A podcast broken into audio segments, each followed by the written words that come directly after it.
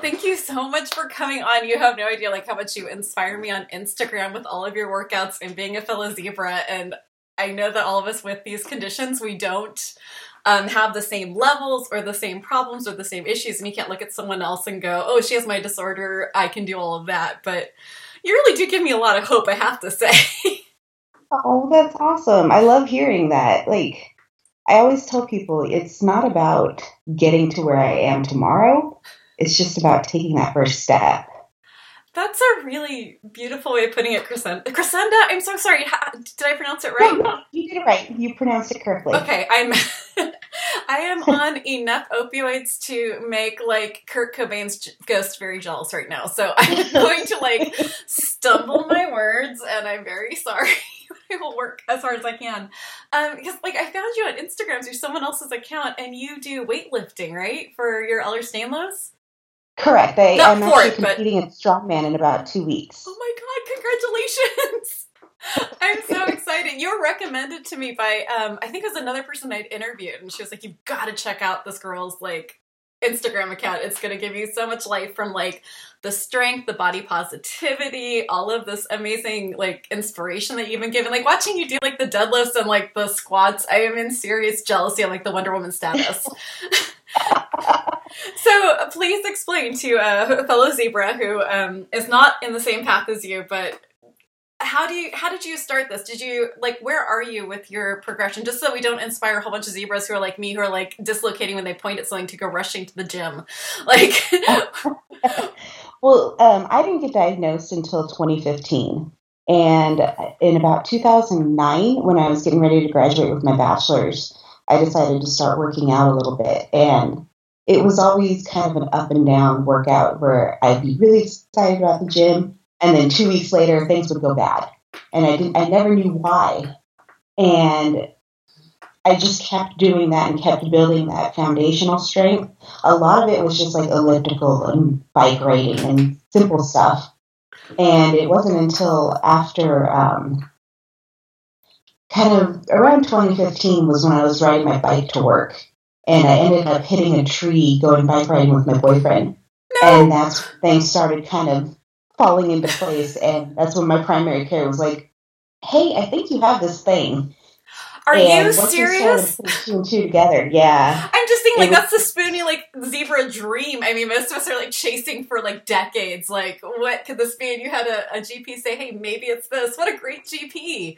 Yeah, it, it was funny because initially we were we were going through all kinds of different things that it could be. And initially, everything was just blamed on like endometriosis and polycystic ovarian. And then I happened to be sitting, I always sit um, kind of with one ankle, one foot against the floor and standing on the other ankle, basically. Mm-hmm. So ankle's just not, not, not doing what it's supposed to be doing.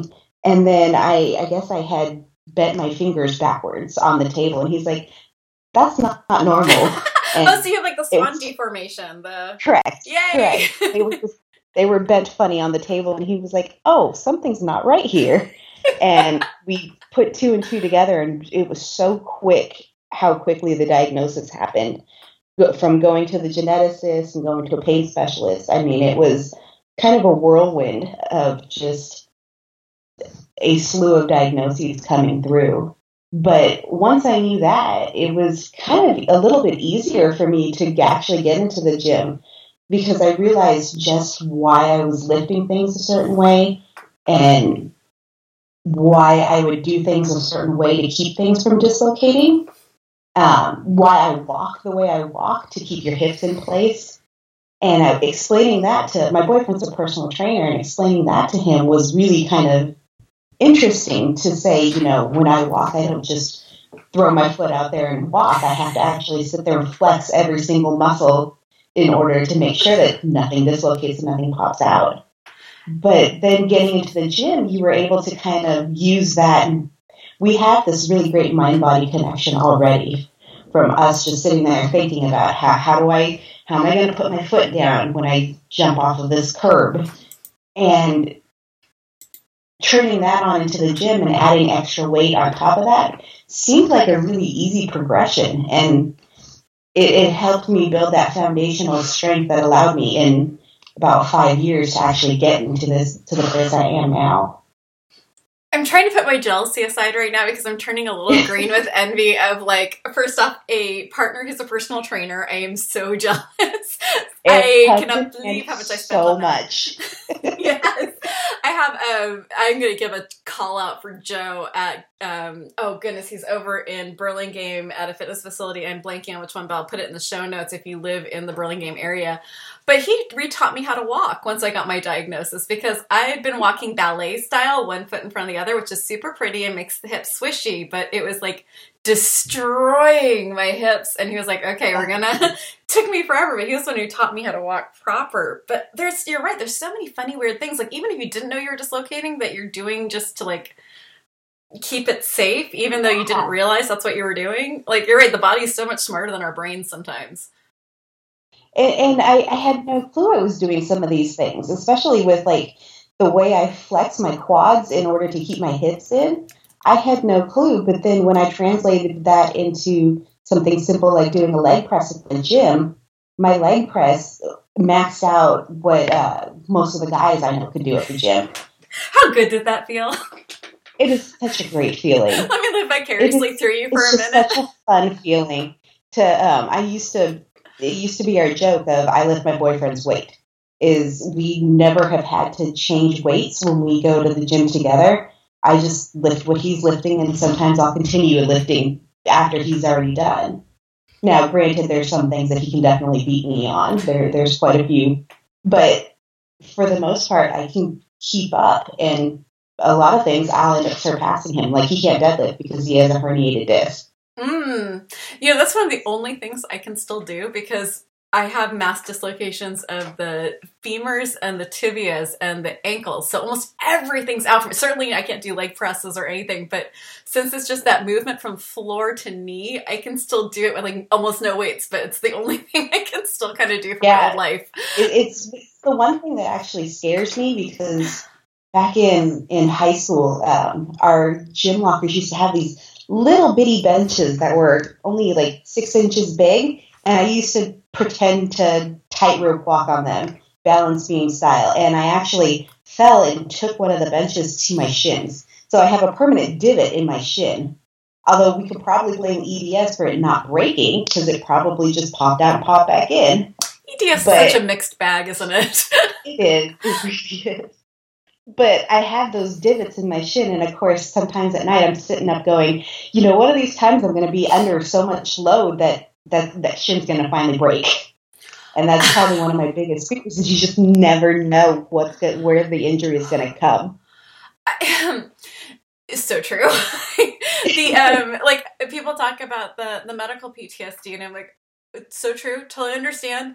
I almost have PTSD with walking. Like just Oh, the, yeah. the incredible fear I have that like each step is the last step I will take for the next 3 weeks because I have no idea if when I step down if that's going to be a tibia dislocation. Um, this weekend I had a full foot dislocation. The whole ankle came off from the the the bone. Like it was just I could fit like most of my fingers in. It was so awesomely gross. Like John Carpenter wishes he could like create special effects that disgusting. But it's like you never know like what movement is going to put Yeah. you in bed for weeks and it's so weirdly stressful. And that's why it's so fascinating with your story. And I don't know if you know about the I forgot her name. She's in Colorado. It's a woman who does um, an Ehlers-Danlos gym basically. Mhm, I did not. Yeah, she has her own gym, and it's mostly for zebras. And her theory is that uh, muscle gain is the only thing that's going to stop progression. And That's um, what I tell people all the time is our muscles are our internal braces. it because God knows the external braces are not really doing Not good it. enough. Um, I want exoskeleton. I'm a I'm such a nerd. Um, I'm such a geek. I love like the whole idea of Black Panther's suit that comes on. I'm like, can I have that with extra strength around the joints? Um, Yeah. that could be cool. Um, but you're you're right because it is our internal bracing, and there's there's so nothing on the horizon that is going to cure or even help this except just to manage our discomfort to a very small degree. Yeah. So if you're like, that's what I always tell people is I'm older than all of you guys, and um, whenever I get you younger people on who are like, I'm hypermobile or I'm not Stainless and I'm 20s or 30s, I'm like, great, you're not in a wheelchair yet. Go lift weights now while you can, like while you're able. It's really Well, actually, hard to do it once you're kind this. of What happened was I was we were looking at the the idea of a uh, of the chair. We were looking at a permanently using the forearm braces, and uh, they after I dislocated the knee, they had given me the full like leg brace and a walker, and I was like, you know what, Nothing sexier than a I, walker. I was like, I am thir- just, I think I was like 33 at the time. And I was like, no, I am not using a walker. We are going to figure out another way. And the, the easiest thing I could think of was just to strengthen the muscles around it. If, if my ligaments and tendons weren't going to stay in place, well, maybe the muscles will help hold it. I mean, the only thing I can think of is I'm. I usually get called like the huge pride moment. Um, I usually get called the worst Ehlers-Danlos case that whatever doctor I'm seeing has ever seen, and it's like, Yeah. great. I feel a little proud of that, oddly and perversely enough, but weird. And it's like, God, what can what can we do here? And going into the wheelchair was the only thing I could do at this point. But it is that big fight that I've had with all of my. I'm sorry. and, Like I, I keep my habit is to keep talking in circles till I get to a point when I'm this when I'm in this much pain. So please forgive me as I'm You're circular. Um, but uh, that was the big fight with my doctors, and I was like, do we brace? Do we wheelchair? Or do I just try to keep pushing through the dislocations? Yeah. Because if I'm in the wheelchair or bracing, I'm not using my muscles, which I'm sure you heard. Yeah, And that then was my biggest fear. yeah, and then there's was what once you're in the chair, it's just so easy to stay in the chair, and especially because the chair is safe, and you know you're not going to have these bigger dislocations in the chair. So I have it- managed to, by the way. I'm I'm sure skilled. the Um, thought process is you won't. yeah, it's um, we can prove them wrong. I give me a challenge. Um, yeah, challenge accepted. Um, and it's such like even within my own self, it's such a fight all the time. Of do I use the chair, um, or do I try to push, or am I going to end up making myself worse? And each day, that's a different answer. It's Yeah, such a weird time. thing. Like there's no time progressive. I go to the gym, it's a different answer of do I push myself to go to the gym or do I stay home and just kind of let my body heal? But how much do you actually heal?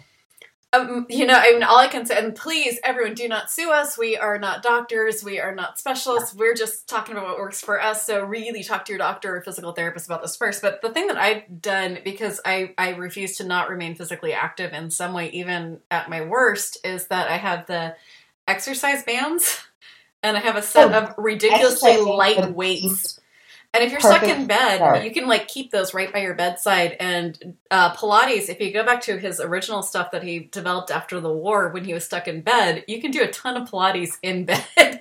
that you can do like little things, like even Well, just And people laugh at me, but back in the day, remember Richard Simmons had the Sweatin' to the Oldies? how do you forget also had that? stuff that you were that you were uh, that you could do if you were extremely overweight and stuck in bed. And he had some great things of just getting your body used to movement and teaching your brain how your body's supposed to move and how your body's safe to move while you're in bed. That is so cool. I'm getting some serious static on your side. Oh, it's it's my roommate's getting some ice for her co- for her Ah! coat. Hello, roommates, and I fully approve the coffee. that is awesome. No worries. I just wanted to make sure that wasn't going to be permanent.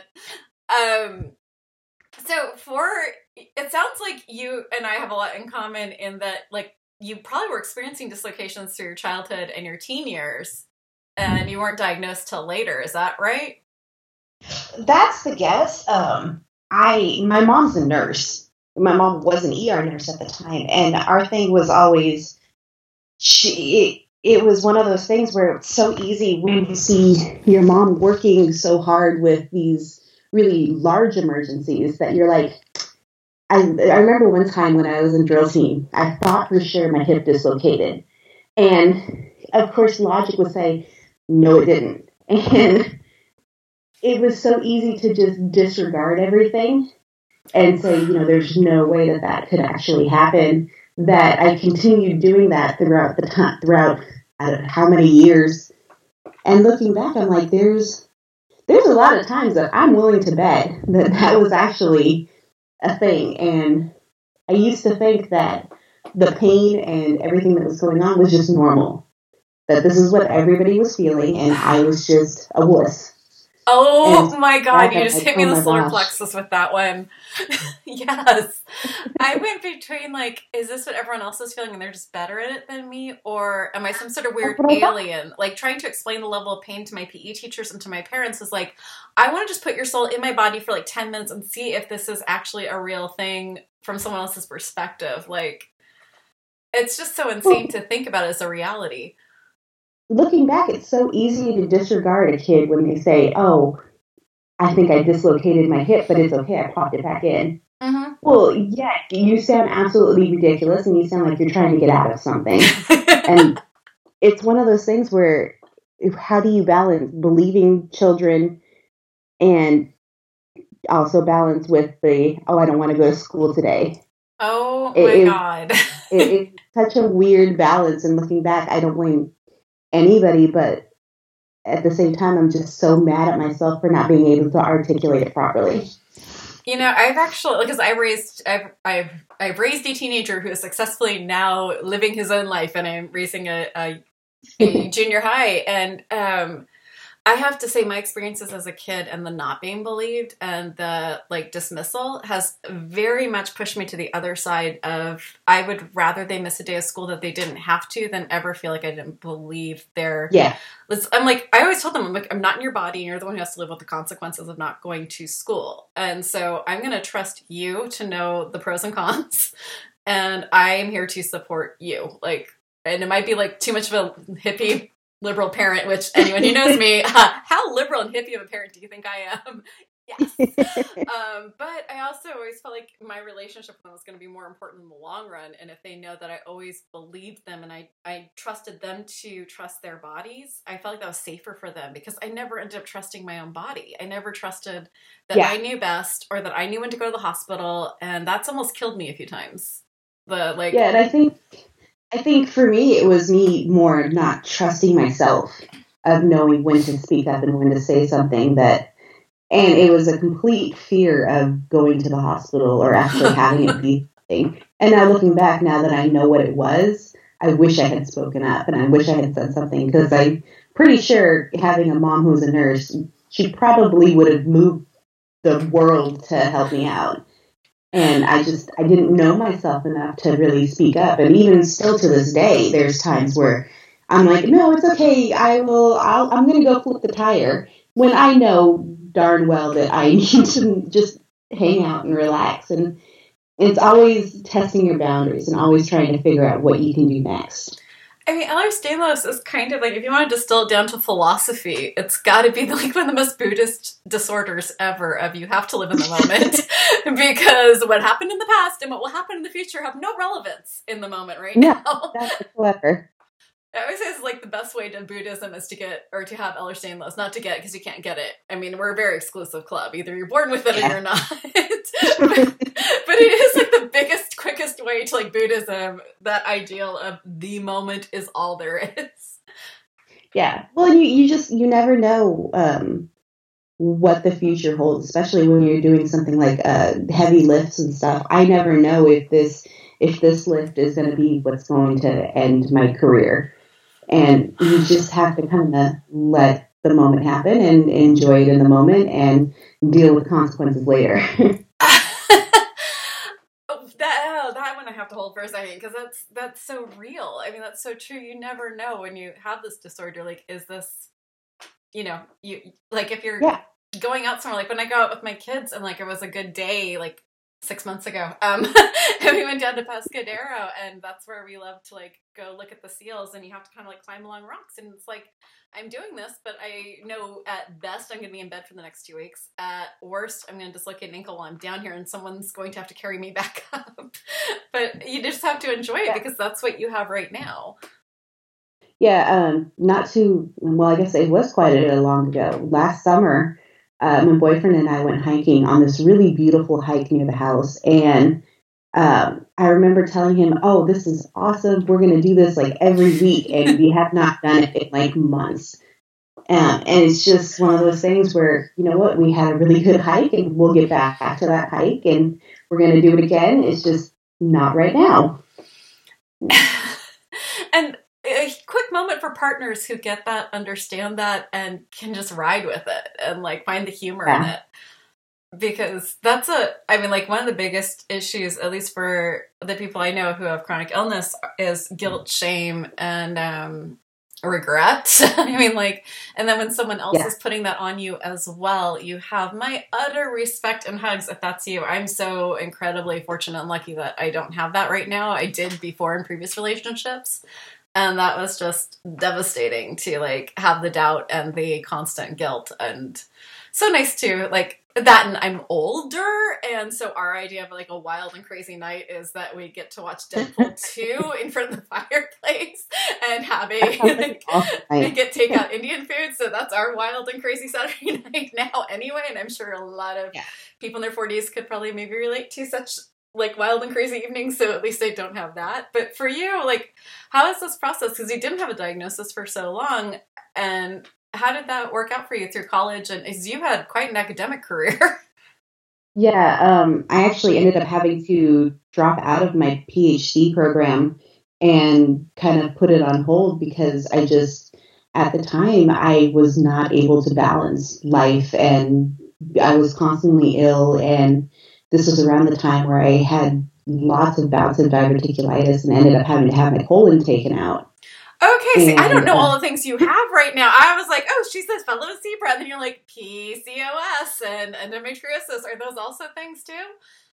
They are. They are. Um, there's there's so many little comorbid disorders that come with EDS that it's just a slew of diagnoses that I've it becomes very frustrating because once you start saying two or three, the doctor's eyes start glazing over and they start really questioning what you're saying until you come with like your 10 binders full of diagnoses from different places. And how often do you get asked who diagnosed you? Oh, every every time. Yeah, I find that so psychotic. I was lucky enough to go to a geneticist, and I even though the uh, one in San Francisco genetic. Uh, no, when I was I lived in DC for a while. Oh, okay, Arlington. Yes, got it. and even though there's not a genetic, com- uh, well, there's a genetic component, but there's not a genetic test for type three. I I tell everybody who I speak to, go have the geneticist tell you that it's for sure. For one, you know for sure it's not vascular or classic or anything else. But two, saying, oh, I was diagnosed by a geneticist carries so much more clout than it does than just saying, "Oh, my primary care doctor diagnosed me." Oh, I had a rheumatologist. Saying the geneticist diagnosed me just changes people's opinion and changes doctors' opinions so much quicker, and you just you carry so much more weight that way, and it's it's silly, but it's the reality that we have to operate within. It's the creepiest thing because I had never had anyone ask me that question before because I had multiple conditions as well. And I'd never been asked who diagnosed me before. And it was like this very snobbish moment of, well, if this person didn't diagnose you, then we're just going to put suspected down. And I had to wait three years to see the geneticist in San Francisco the waiting list was three years long, and the only reason it was only three years was someone canceled, and because I'm on disability, I don't have stuff during the day except other doctor's appointments. So I was able to take someone's appointment. So it was three years of everyone going, Well, we think you have this, but until this one doctor gives you the write off. Same thing with POTS. I had the, I, no one believed it until Dr. Friday at San Francisco Clinic said, Oh, you have POTS. And everyone's like, Oh, she has POTS. It's like, Great. The hilarious thing with the POTS is anytime that I'm in, like ad- admitted to the hospital, they're always like, "Oh, you have yeah, we think you have POTS." I was like, "Yeah, I know that's in my chart." And so they run me through the, the fake diagnoses of sit up, lay down, sit up, stand up while you're admitted to the hospital. I'm like, this is ridiculous.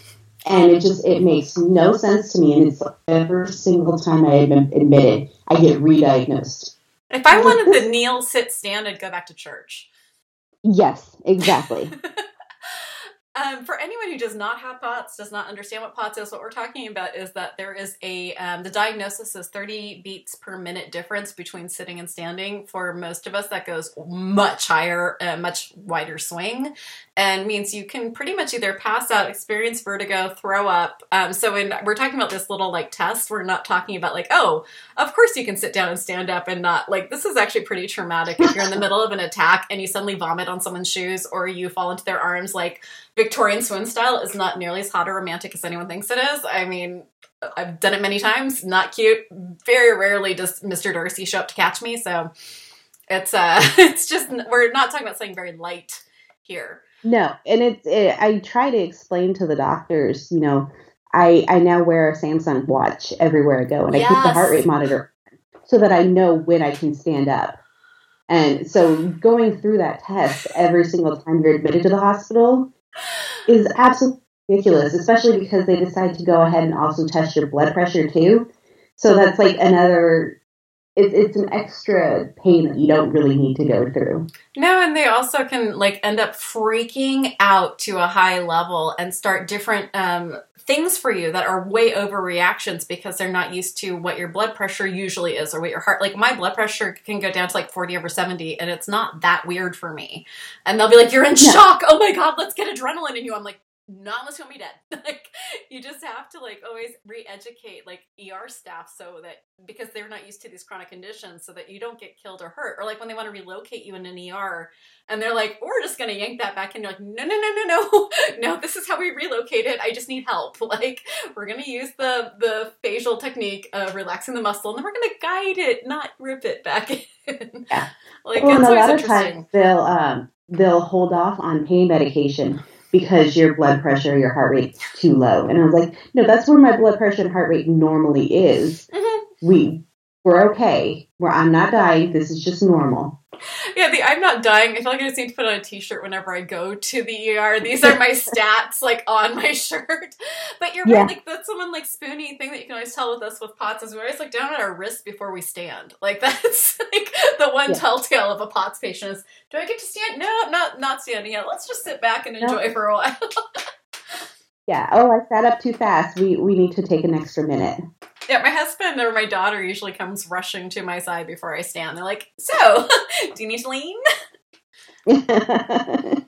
yeah, I've noticed actually hilariously with workouts, um, I often max out my heart rate anytime I'm doing anything, and it's so frustrating because you never really know if you push too hard because it's not it's not a real indicator of how hard you push. It's just the fact that you're standing and doing anything. One of the like most humbling things about this disorder for me because I was an athlete. I was a ballerina. I was in martial arts. I was a weightlift. I loved weightlifting more than any of the rest. Like yeah. that was my that was my jam. That's where I felt powerful. And then to get this sick where I I couldn't even do my job anymore and to be in bed so much of the time is that I've lowered the bar significantly to what I think is exercise. Like I realize now that I'm not going to be able to sweat it out at a 90 minute spin class anymore. That's just not going to happen. I won't be able to for me personally, I'm not able to lift heavy weights at all. So when I went back to the gym to try, you were the one who inspired me. I did try. I went back to the gym and I was like, I will try 20 pounds, not my 80 pounds that when I left the gym, that's what I was doing. I'm going to try 20 but I still this whole thing just came out when I was doing a row, and I was like, "So I'll be leaving the gym now. Thank you for letting me try. I'm going home now permanently." Yeah. Um, but I do other things now when I'm at home. I have like the little the bands, which are only one or two pounds. So to go from like I lift hundreds of pounds to now I'm like I lift three pounds, and I'm tr- I see yeah. try to see that as not a failure. I try to see that as this is me maintaining as much as I'm capable of maintaining right now. So it's just really a changing your definition of success over and over and over again. Yeah. I see any any day that I can do anything as a win. Right. I mean, there are some days where I'm just at home, and even just going out to the couch to me is a win. Oh my god! Uh, yes. no matter what I'm doing, as long as I'm doing something, as long as I'm just waking up and turning the TV on in bed is can some days be the win for the day. And it's it's really going back to what we were talking about. It's all about living in the day, in the moment, because what your win for yesterday might not be your win for today.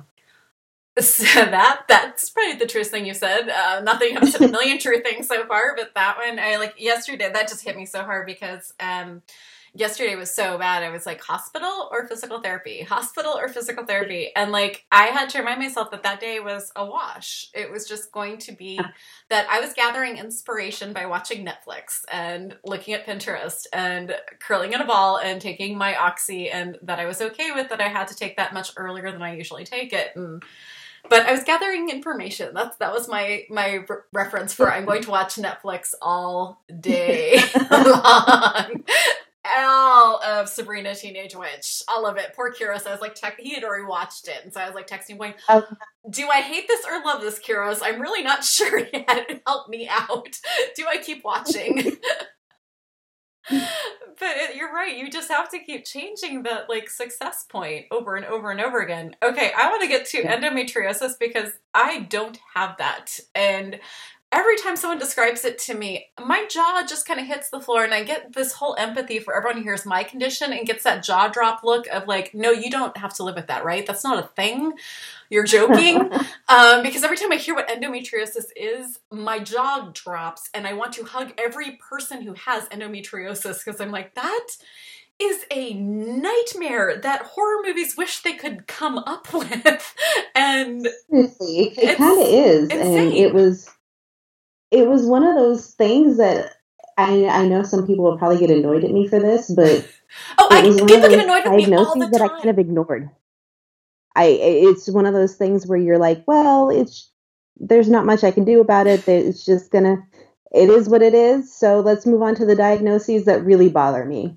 Like in comparison to everything else, it was one of those that since since you knew what it was, since I I think I got my first period around 16. I knew what it was. I knew that our fa- it ran in the family, so it was kind of one of those things that you just grow up accepting and grow up with. Oh, you're just gonna. It's just bad period pains. That's all it is, and you just kind of lie to yourself and be like, you know, it's whatever. It's no big deal.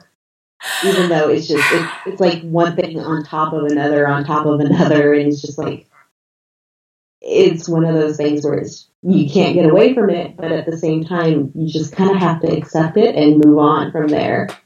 It's amazing what what we end up prioritizing with chronic illness, where it's like, um, as I talked to Desiree, who um, she, uh, oh gosh, if I messed up your name, Desiree, it's not that I don't love and adore you; it's that I have no brain cells. Um, but uh, she has CRPS, which I had years ago, and she has Ehlers-Danlos. And she's like, "I'm sorry to say this. I know how much Ehlers-Danlos hurts you right now, but that's not my problem. My problem is the CRPS." And it's like, what?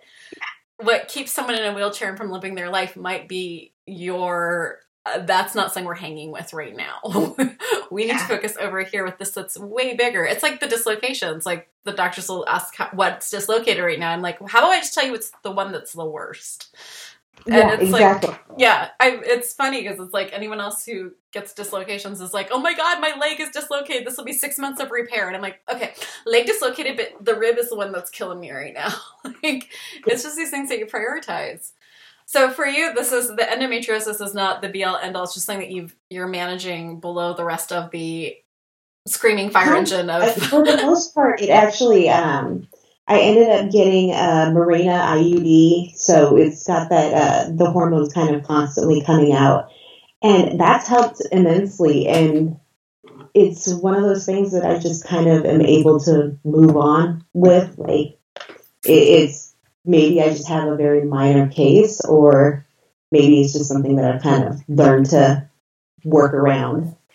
I- it's just funny, like how much we learn how to work around when it's our bodies and we don't get to escape them. Like oh, you learn all sorts of like weird hacks that you're like, okay, this is how we we do this. And like it's so funny when you say like the period pain, you're like, this is hurting, and everyone's like, well, it's just a bad period, and it's like, okay, Yeah. I I hear you because like I don't have that, but I get the worst cramps. Like I got them so bad when I was a teenager, they had to hospitalize, and they're like, "Well, it shows that you're in stage one labor with the level of cramps you're having." I'm like, Oh my lord! I'm like, well, this isn't uh, that abnormal of a period for me. So you're just telling me I'm basically like my body's going stage one labor every month, like, and that's just something I'm just supposed to hang with. like, there's got to be better options. I want way more research into like how to handle periods and and cramps and everything. Like, there needs to be so much more funding.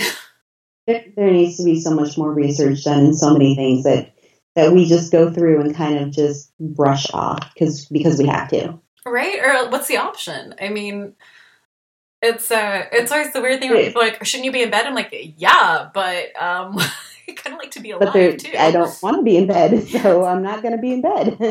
I mean, it's like this this podcast takes a ton out of me. That's a lot of work, and so I've gotten a few more people to help out with them being co-hosts, but. I shouldn't be doing this. There's no way. but I am bored and I can only like stay isolated so long. And, you know, I mean, it's it's one of those things where you kind of look at it and go, you know, the benefits outweigh the risks. That Oh. what what am I going to do? There's got to be something I can do to help other people out, and if it, if I can, I don't have to leave my house to do it. That sounds amazing to me. I would really love to leave my house, but I hear you. I was gone for Well, like hilariously, in order to afford my competitions, uh, my boyfriend now drives for um, DoorDash, and so a lot of times I'll go with him because some days that'll be the only thing I get to do during the like at all. And I'm like, oh, I will deliver all the food. You just drive because it's going to be the only exercise or the only human contact I get to do all day long. And so it's something I can look forward to. And hey, we might get a little money out of it too. So that's really nice. I am digging how you guys have decided to fund your competitions. That is awesome. and by the way, you are my only human contact aside from my daughter, my mom, and my husband that I will have for like the next two or three days. I'm I'm lucky enough to have uh, I live with actually pretty much one of my best friends Oh, and her husband. That, that helps a lot. Like just having somebody who on days where I have a bad day, she comes in the room and says, "Okay, what do you need?"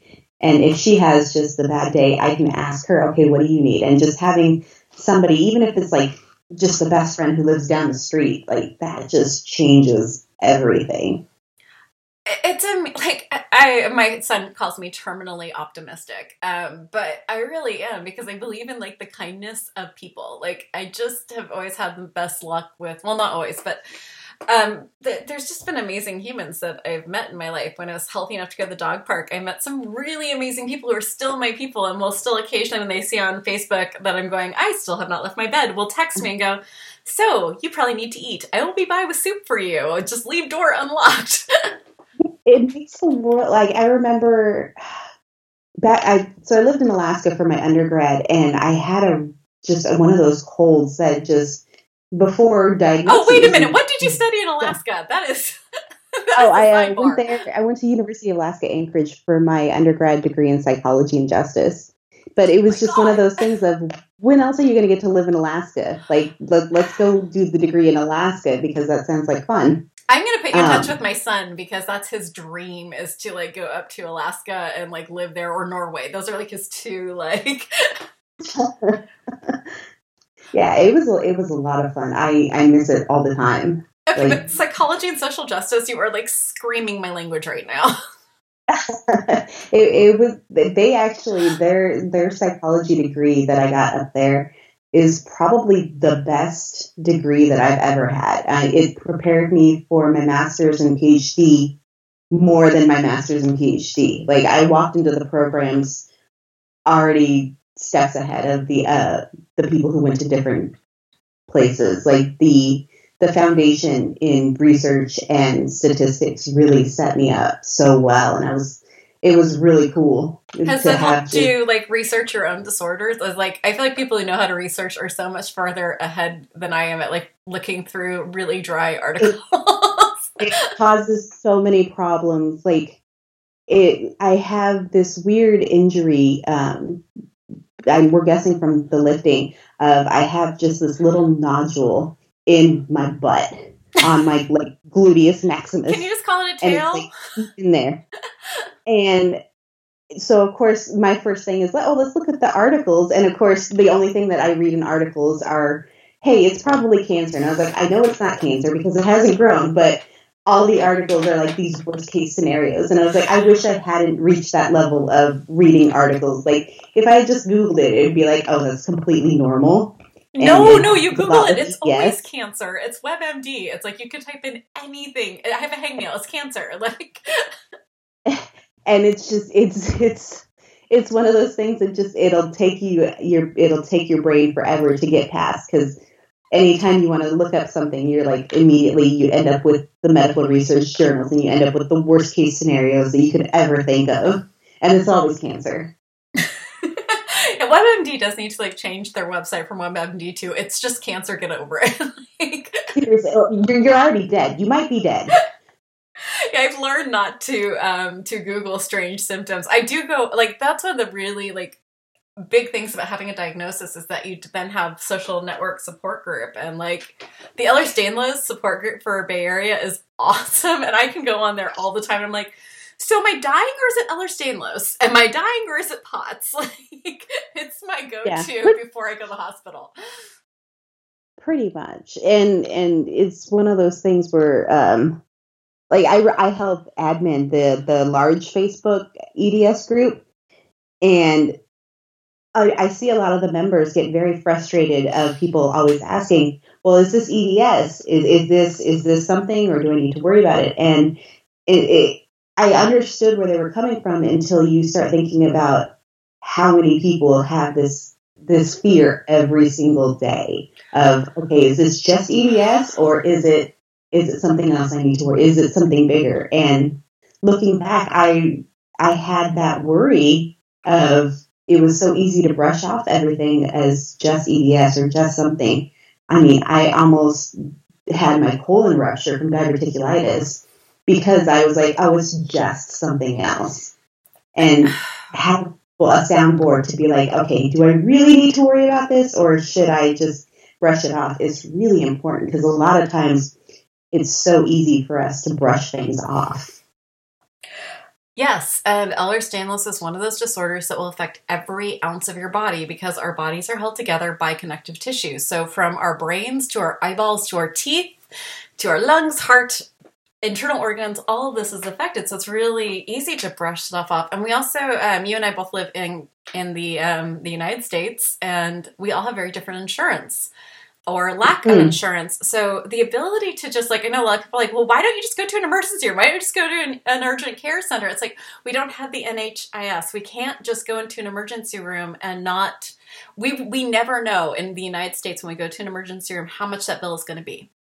It can be between a thousand dollars. Um, I used to have really better insurance where it would never be more than five hundred but now it's never less than a thousand and we have to pay 20% of the full bill which can be up to a $100000 so it's not easy for us to just go okay we're going to go to urgent care or hospital and see if we're dying we actually do go into Facebook groups so that they can go, okay, that's probably just POTS, but this is if you is okay. By the way, everyone who doesn't have POTS, it can feel like a heart attack, exactly like a heart attack. You can get oh, yeah. the chest pain that feels like an elephant's on you. Your left side can go numb. It's impossible to tell. My cardiologist was like, okay, so the deal is you will never know if it's a heart attack or it's POTS. You will just have to go to the emergency room. So a lot of us just go onto there to see if we really need to put our financial jeopardy in risk like that. That is, and if you're in a red state and you are disagreeing with me on like the ACA and all that, you cannot disagree with me that you do not know what your hospital bill is going to be, and that there are a lot of people who will choose between financial stability and going to the emergency room no matter what your political affiliation is. I'm not saying anything that should not be bipartisan right now. like yeah. this is a scary thing and we are going on Facebook to find out if we should go. like yeah. Weird and, and, and American realities. people say, I'm I'm not a doctor, but here, here's here's uh-huh. your diagnoses, basically. There's one and person whose husband is one. someone on there's husband is one, and he's like actually gotten on and like messaged me and gone, "Get your tail to a doctor now, woman." like, okay. Yeah. Or there's there's times where um, I will be at the doctor's office and they'll be checking my heart rate, and they'll be like, "Okay, well, you need to go to the ER because this isn't normal." And I'm like, "No, I'm not going to go to the ER because it's pretty much normal. We're good enough." Yeah, we'll close enough. it is that close enough thing that a lot of us have like I mean, like we just if if we could go with like knowing exactly what we'd be paying, I'd be at the hospital a lot more often, and my husband would feel a lot less anxiety, like the waiting it out to see if heart well, attack. We also or... never know how we're going to get treated at the hospital, so a lot of times I just don't go because I don't want to deal with people, and I don't want to deal with the idea of the possibility of getting labeled, the possibility of the financial part, the possibility of getting treated poorly. Like It's just I'd rather just die at home. oh my god, yes. I've actually said that to my husband. I would actually rather just die at home than deal. Um, yep. Like I have horrible anxiety um, about losing control in a hospital situation, and once you're admitted, you've lost all control. You can't just get up and leave. Yeah. Um, not if Yeah. you're being treated abusively or rudely or cruelly. You can't just get up and leave. Um, they they will decide on your treatment options without actually really discussing or even knowing your disorder. Um, oh, definitely. there's ah, I should not have done that. Um, go ahead and watch this video and watch your host dislocate. It's fun. I will deal with that shoulder later. Um, but that's a horrible anxiety. If I actually go into like anxiety when I go into a hospital, it has nothing to do with my pain level. Like I Yeah. cannot. I have panic attacks in hospitals just looking at that white coat and dealing with interns who are like, "So you dislo you think you dislocate?" Is a lot of the times what I hear first. So I oh yeah. keep. You, so you think this is this? Uh-huh. so I keep a um, thing on my phone in my uh, photos that I keep all my dislocations. I photograph all my dislocations and I photograph all of my ratchets from my mouth cell and I photograph my watch on what it says my heart rate is. So that when there's they start in with the oh you think I'm like let me show you, and it's Yeah. amazing how seriously I can get taken right then and there when they see when they can actually look at the photos and see that it's an actual thing that happens all the time. But the list you mentioned is my terror in life because with the opioid ep- no not epidemic the opioid freak out that is going on right now means that if i go to a hospital and i have to tell them what i'm on so that they don't kill me by giving me too much of anything i can end up on a list if i'm not nice polite sweet and vomiting sunshine for everyone who walks through the door no matter how they're acting or treating me because they can say i'm a drug seeker. Even if I Oh, refuse all drugs, even if I say I don't want the drugs, I can still get put on a list. It's, well, and since moving here, I don't ha- I don't have a doctor yet, and I don't have a primary care doctor or any of that yet, and so I'm on absolutely no medication. And they're like, "Well, then I guess it's not that bad." And I was like, "Well, no, it is, but I do not have a doctor to to give me medication, so I have to deal. There's nothing I can do about that." And then when you ask, you know, this pain is above and beyond what I'm nor- what I'm used to, they look at you immediately, and it's just one of those greatest fears that are always in the back of my mind. And I've been told um, not too long ago I slipped and fell at, the, at a different gym, um, and I was told, well, maybe you shouldn't be weightlifting. Maybe maybe that's your problem. And I was like, what? What does that have to do with the fact that there was water on their bathroom floor? Like, how do those two go together? Because they don't. And if it was anybody else with any other disorder, they would not have said that. They would have said, "Oh, let me help you." But instead, because you have EDS, they're like, uh, "Well, maybe it's because of something else." I will um, add so something else in. If you don't want to talk about it, just tell me to shut up. But um, I've been like, it's the weight thing. Like, if I go in and I'm like, I'm in pain, my kneecap is dislocating all the time. Like, maybe I should lose 20 pounds. That might help. Like, it's like, no, Oh, no, no. I, I have Oh, no connective tissue. Let's focus on Well, that. hilariously, so this last hospital admission, um, Mm. they uh, I was admitted for basically they they thought it might be C. diff, it could be a million things. It ended up just being a really bad flu. But the doctor came in and he ordered me a, um, a taking my blood sugar every couple of hours. And I was like, why? I've never been diabetic. I've never even been close diabetic. And he ordered it and it wouldn't come off my chart. The, the nurses were like, I'm so sorry. My fingers were getting so bruised because you combine everything and you add in pinpricks on the end of your fingers.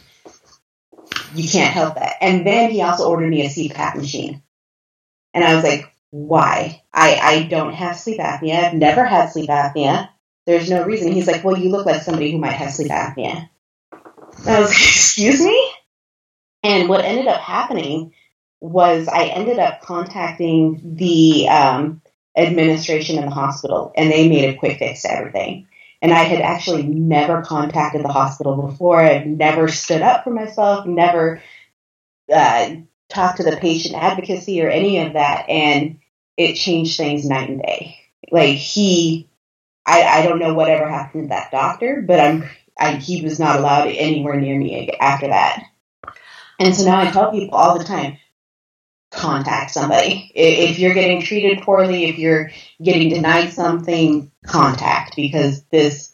I was like, do I need to make a thing out of this? I might need to make a thing out of this because this is absolutely. I've never had that kind of treatment before. I've had the the minor things of well, if you lost weight, you'd be better.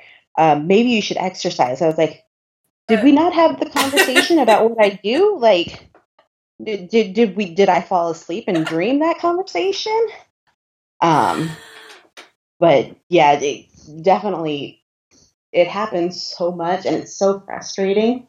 I, I was told once by a rheumatologist of all people that if I went vegan, I would cure EDS. It's okay. Just just try a vegan diet. I was like, well, that's going to fix my genes. Okay. Well, I'll get right on that. That I should see a- a different doctor now. fantastic lack of um, basic biology knowledge. That's impressive. But like, it's so shocking to hear that. Like, I have never heard anything like that from a doctor, but from well-meaning friends and family. The if you prayed more, thought happier, warmer, and fuzzier thoughts, um, didn't eat sugar, didn't have wine, caffeine, sugar, bread, all the things that make my life worth living at the moment, um, everything would be better Oh, and yeah. fine. It just feels like a way for them to pass off the responsibility for like actually It's sitting somehow there. your fault, is what it is. Is it somehow it's not what's be it's not your body. It's just something something that you're doing wrong. Which I mean, in their defense, I understand that it would be amazing if I if I could just change my diet and things would be fine. I would change my diet in a heartbeat. And I understand and I, I, I see their optimism, but at the same time it's more condescension than anything. Yeah, I like to think of it as more of a um an inability to sit there in a space with me of this is not going to change and you have to be okay with feeling hopeless about that and them just not wanting to feel hopeless. So I, that's that's my better nature that speaks up every once in a while and the snarky bitch still comes out a lot but like I, when i'm actually able to practice mindfulness and togetherness i'm always like you know what? They're just having a hard time with losing control over the situation and they just can't hold it and be here with me in that moment of helplessness. So meditation keep working on it but they Forbes I always take it as they're wanting to help and them trying to understand and but then at the same time I end up talking myself right out of it and being like they're just not listening. Fair enough. And Forbes magazine, I just went on a rant on Twitter about this, but they just did their top health gadgets of 2019. And the man with the most punchable face I've seen that is not part of the GOP was like there with his little selfie camera. Ah! And he had this um, product, and I think it was called Pain Pods. And he was like, for any of you who have chronic illness people in your life moaning, get them this to shut them up. And that is quotations to get them to shut up.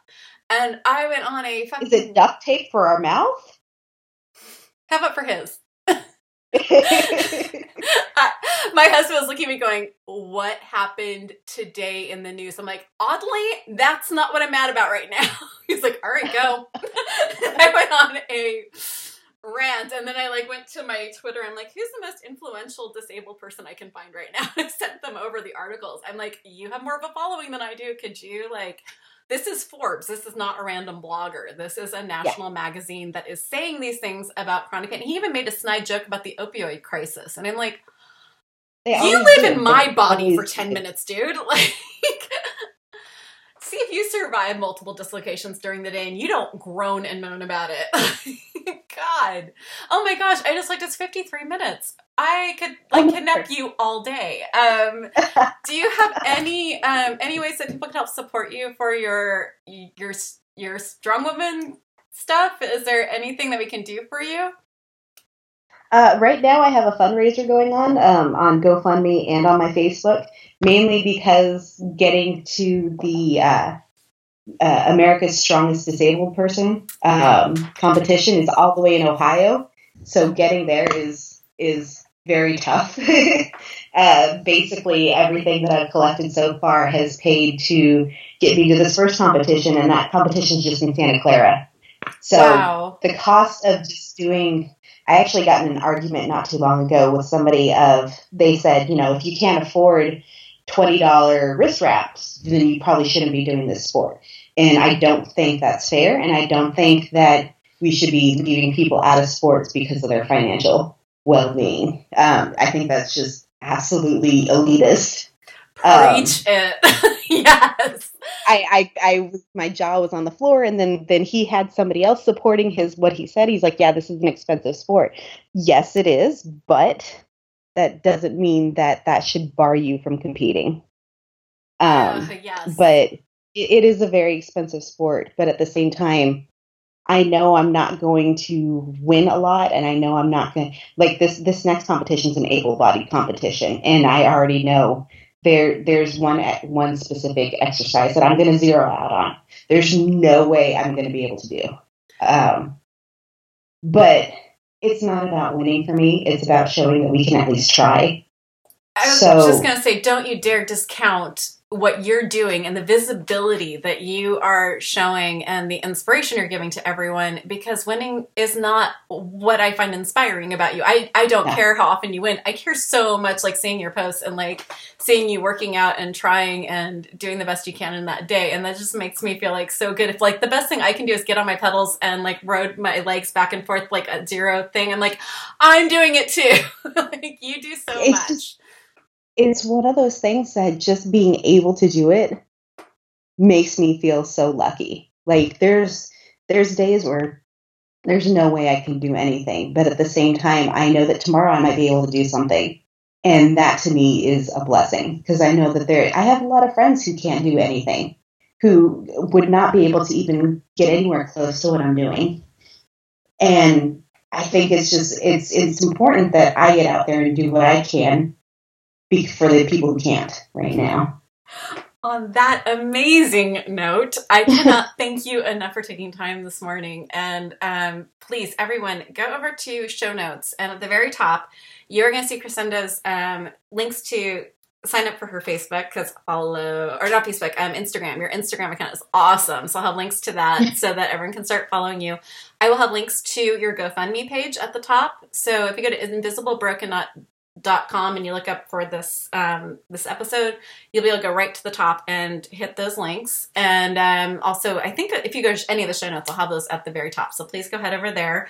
Thank you, everyone, so much for tuning in this week. Um, by the way, Africa, thank you for showing up. Oh my gosh, you guys are becoming one of our quickest growing audiences. I am so jealous. My voice is more traveled than my body. I would love to be over there with all of you. Africa is oh, like on my bucket list of places. There are so many countries in Africa I want to go to, and I'm so glad you guys are listening. Thank you. Um, be kind, be gentle, be a badass this week. Um, if you still want to do anything nice for the podcast, best thing you can do is look over to Apple Podcast and give us stars, say nice things, or say constructive things in kind ways. I have two feelings. Please don't step on them. And uh, I think that's it, everyone. Have a great week. Share us. Share this episode with other people you think this would be inspiring to. Share this to your social media group. Share this to family and friends. Thanks, everyone. Tune in next week. You are awesome at that.